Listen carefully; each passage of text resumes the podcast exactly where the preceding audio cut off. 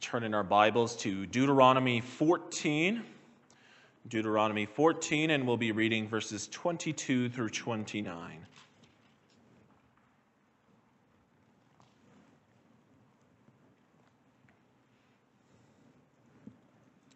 Let's hear the word of the Lord. You shall tithe all the yield of your seed that comes from the field year by year. And before the Lord your God in the place that he will choose to make his name dwell there, you shall eat the tithe of your grain, of your wine, and of your oil, and the firstborn of your herd and flock, that you may learn to fear the Lord your God always. And if the way is too long for you, so that you are not able to carry the tithe when the Lord your God blesses you, because the place is too far from you, which the Lord your God chooses, to set his name there, then you shall turn it into money and bind up the money in your hand and go to the place where the Lord your God chooses and spend the money for whatever you desire oxen or sheep or wine or strong drink, whatever your appetite craves. And you shall eat there before the Lord your God and rejoice, you and your household. And you shall not neglect the Levite who is within your towns, for he has no portion or inheritance with you. At the end of every three years, you shall bring out all the tithe of your produce in the same year and lay it up within your towns. And the Levite, because he has no portion or inheritance with you, and the sojourner, the fatherless, and the widow who are within your towns shall come and eat and be filled, that the Lord your God may bless you in all the work of your hands that you do. So far, the reading of God's word. Beloved in the Lord, our reading today pictures God as a great king, a great king who is receiving gifts from his people. Gifts because he is the king who brings peace. If you read the book of Esther, you see the same sort of picture at the beginning, at the end of the book. The great king Ahasuerus brings peace to the empire of Persia, and from the gifts his people provide to the king, that brings peace. He gives all the nations of the Persian Empire a great feast. God, however, is the greatest king and therefore deserving of greater honor than any other king on earth. He receives of our tithe and he gives of our tithe. Tithing is about honoring God as our King. It's another application of the third commandment you shall not take the name of the Lord your God in vain. The people of Israel are to claim the name of the Lord as their King. They must demonstrate this by giving back to Him. He is the one who has created us so that we have life and breath, so that we have the ability to enjoy creation. And for Israel, there was the added reality that God had brought her out of the land of Egypt and up to the promised land. The tithe is a recognition that God is the one who has done great things for Israel. The instructions on tithing here begin with the necessity of tithing. You must tithe, emphasizing the importance of God's people recognizing God as the giver of all they have. And they demonstrate, they show that by giving back to Him. The focus of this passage, however, moves quickly from the necessity of tithing to the use of the tithe to celebrate the festival of God. The people of Israel are encouraged to use a portion of their tithe to feast before the Lord in Jerusalem. The tithe is connected to the third commandment, lifting up God's name through how you use your money. The feast from the tithe connects to the fourth commandment, the command to rest on the Sabbath day. In this way, the honoring of God's name connects to resting in God's salvation. I bring you the word of the Lord under the theme The King gives a feast to his people from the gifts of his people. First, we're going to see Israel's tithe. Second, we're going to see our tithe. It's helpful to remember the big picture in Deuteronomy for a moment. Around 1500 years before Christ, God saved Israel from slavery in the land of Egypt. The people of Israel are descendants of Abraham, the man whom God promised the land of what we call Israel today. God is keeping that promise to Israel now. God is the king who not only created the world, but has given the enslaved Israel freedom. And here in Deuteronomy, he is making and confirming his covenant with this freed people.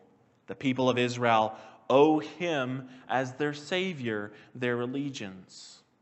He calls upon Israel to tithe, not because he needs their possessions, he created the world, but so that Israel, it's for the sake of Israel, so that she may remember that God is king.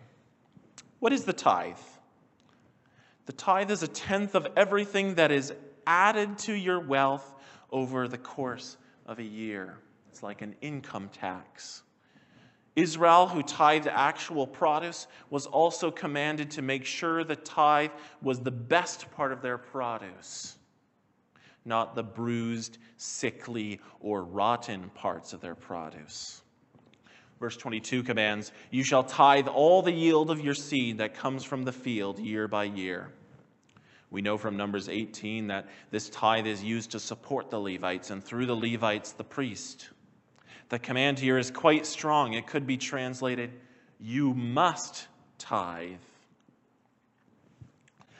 Now, why would a God who owns all things emphasize the importance of tithing? There are two reasons. The first is so that Israel would remember who their God is.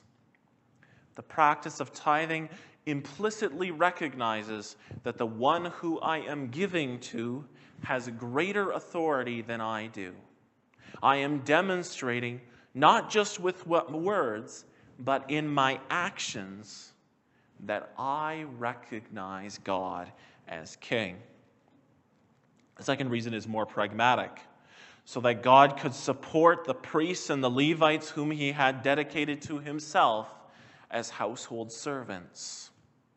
They're serving in the household of Israel. The priests and the Levites were to engage in training future generations of Israelites in living before the Lord. So, in the end, the second reason supports the first reason. The priests and the Levites trained the Israelites in remembering who God is. Now, it's actually somewhat difficult to figure out what the tithing system in Israel actually was. Some people think that there were three tithes in Israel a Levitical tithe, a tithe for the Levites, a feast tithe, which we read about in Deuteronomy, and a poor tithe. Now, this is highly unlikely, particularly in light of God's concern not to burden his people. While a rich household could do something like that, Poor households would have a tough time without 30% of their income every year. Instead, Deuteronomy 14 is probably building off of what God has already taught the Israelites about tithing, what we read in Numbers 18, and also there's a section on tithing in Leviticus 27. In those passages, God is instructing Israel on what tithing will look like in the wilderness in Deuteronomy, God is focused on what tithing will look like in the future, in the promised land.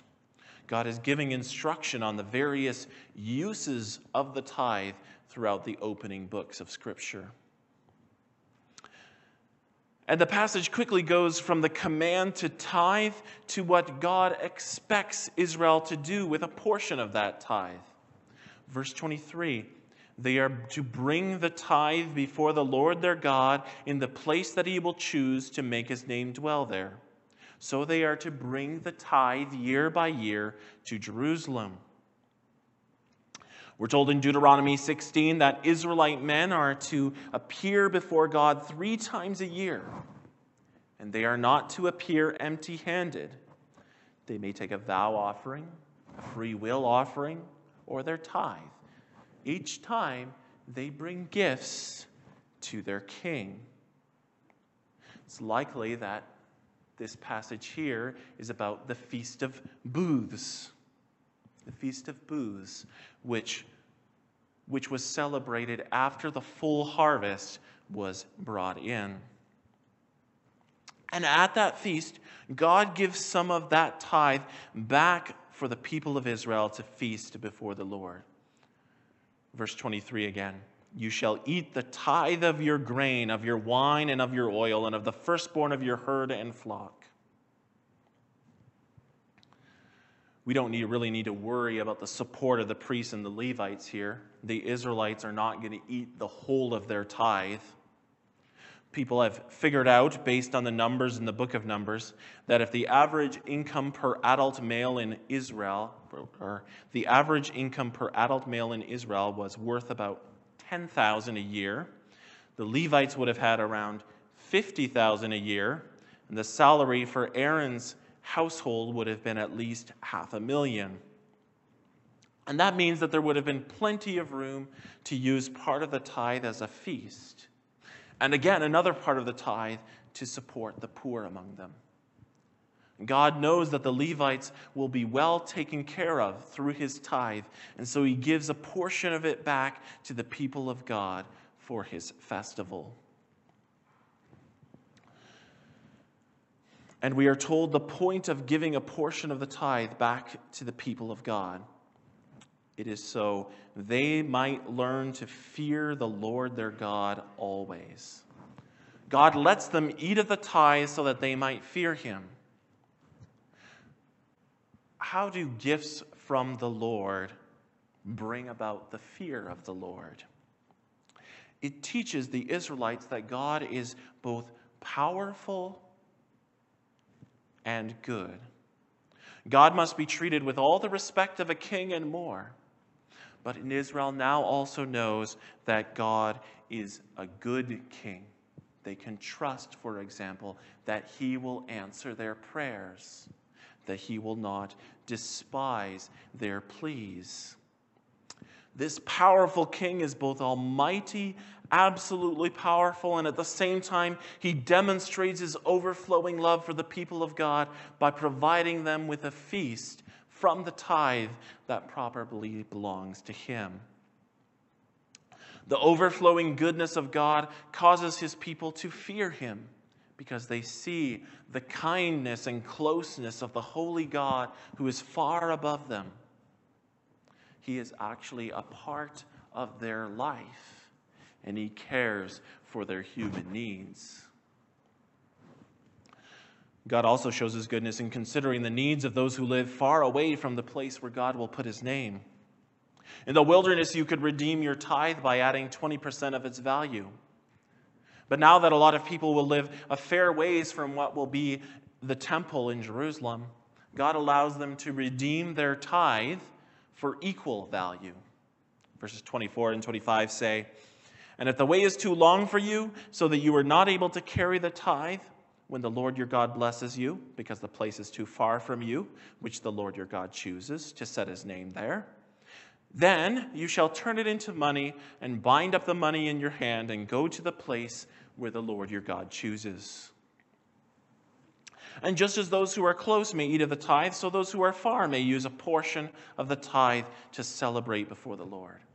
And spend the money for whatever you desire oxen or sheep or wine or strong drink, which is beer, whatever your appetite craves, and you shall eat there before the Lord your God and rejoice, you and your household. Again, the Lord shows his goodness to those who come from afar, just as those who are close to the temple. And God shows his concern here for the Levite in verse 27. And you shall not neglect the Levite who is within your towns, for he has no portion or inheritance with you. God demonstrates his goodness once again. The warning here is well taken. Even though God has made sure that the Levites will be well taken care of, the people of Israel, like any children, are well able to find the loopholes in the laws about tithing. The warning about boiling a kid in its mother's milk applies. Don't use the law to destroy people. Don't use the law to destroy the sons of God. If the Israelites fail to tithe, or fool around with the structure of tithing, or try to use all the money from the tithe on expensive goods, they ultimately forget about the Levites who do not have an inheritance with the people of Israel. God has devoted the Levites to himself, and he wants to ensure that they receive what they need. That is part of the honor that is due to God. With that in mind, God makes a provision in the final verses of our text with the Levites, especially the Levites that live far away from Jerusalem, and the poor in mind. At the end of every three years, you shall bring out all the tithe of your produce in the same year and lay it up within your towns. And the Levite, because he has no portion or inheritance with you, and the sojourner, the fatherless, and the widow who are within your towns, shall come and eat and be filled. So every third year, the Israelites don't bring the tithe to Jerusalem. Instead, God wants that portion to go to the Levites and beyond that for the poor and the widow that live among the Israelites. The reason that the Lord your God may bless you in all the work of your hands that you do. God wants his people to care for the poor. Even as, even as he has cared for poor Israel, they will have his blessing. That means that caring for the poor as well as caring for the Levite and others who have disadvantages in Israel may well mean more than just the tithe. And if you look through the Bible, there's a lot more giving than the tithe. There's the free will offerings, there's freely giving to the poor in your neighborhood. God loves those who care for the poor as we see in Psalm 41. So that brings us to our second point our tithe. Now, how does this all apply to us? I think we can see the general applications. God is our King too. He has brought us from the domain of sin to the domain of Christ. We owe him our allegiance.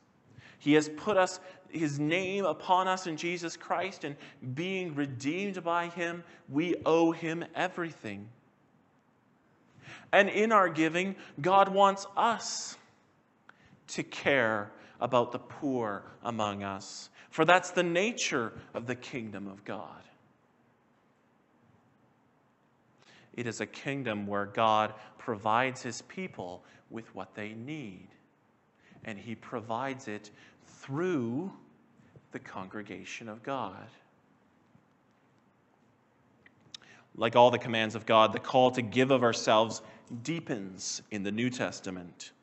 In Christ, there's a deepened sense of closeness to God. There's also a deepened sense of the fear of God. Christ's call in Luke 14 captures the depth of this call.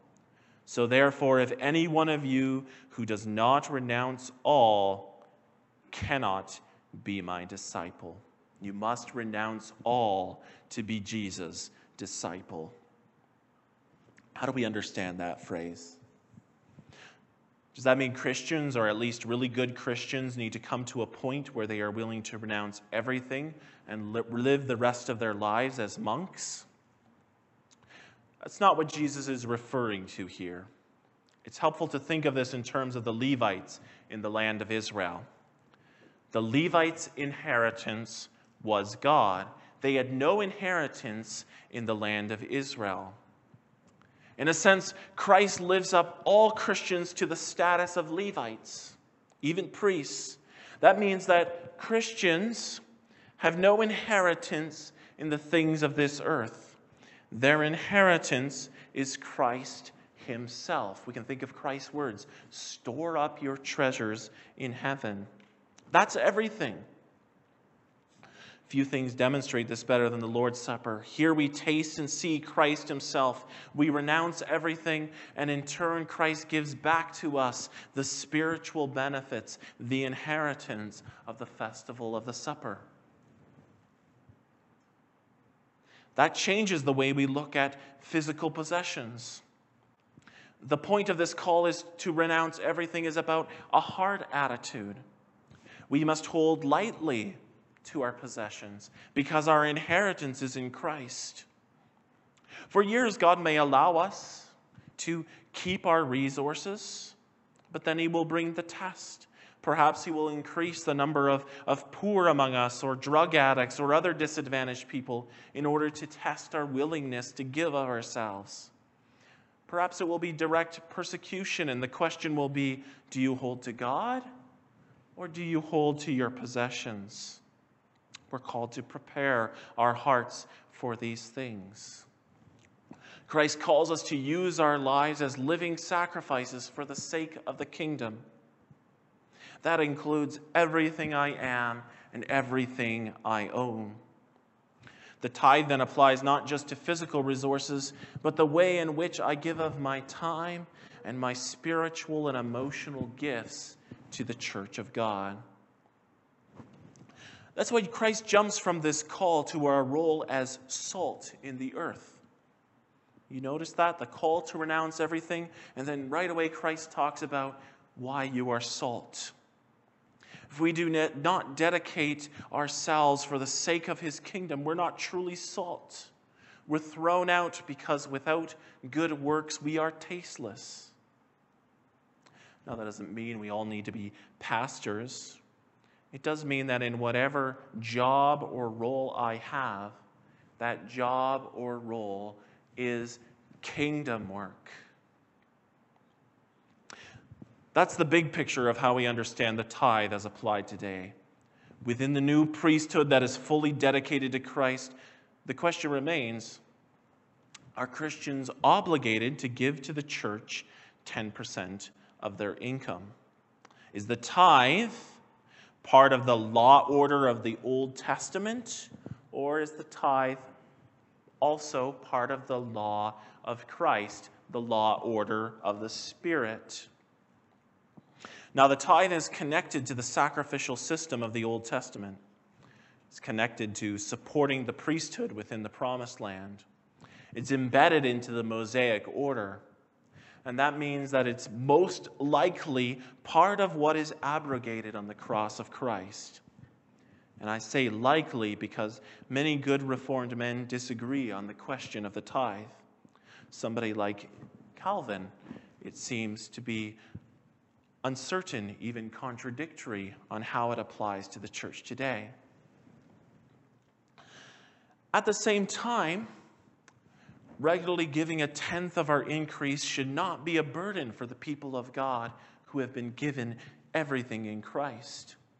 The Belgic Confession, Article 25, says, We wisely order ourselves according to the laws that are given in the Old Testament, according especially to the principles of those laws.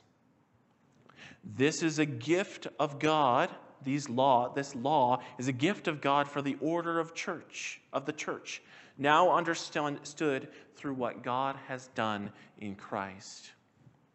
So it's good to give 10% as a baseline to support the ministry of the church and the poor within the church. It's good to give as we are able, recognizing that we belong to a God who is overflowing with goodness we are called to renounce all, giving 10% to the church is only a small beginning. God does not take it lightly when the church does not, when the church fails to give of herself. In the scriptures, the punishment fits the crime. When the church fails to give, the church loses what she already has. We often complain about a state that has taken over so many areas of life and a state that continues to raise taxes. We may forget that part of the problem may be a failure of the church body to freely share of her wealth and her time, all her blessings with those around her.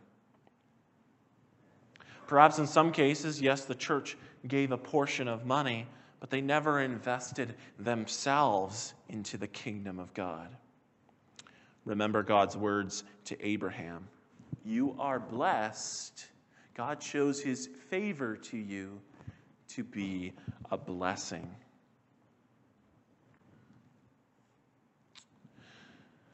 But let's not forget the whole purpose of the tithe here as we discuss the details of its application. The tithe is to bring, God is using the tithe in Deuteronomy to bring the congregation of God together, to provide for those who minister to the congregation of God, and to care for the poor. I think we've got the sense that it's about a lot more than mere money.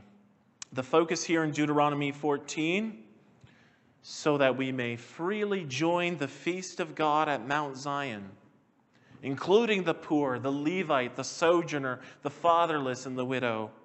The feast is a symbol of the goodness and the unity that the tithe brings to the people of God.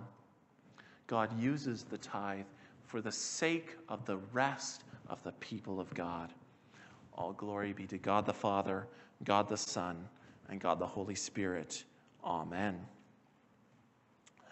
Let's sing in response from Psalm 118, Psalm 118, verses 7 and 8.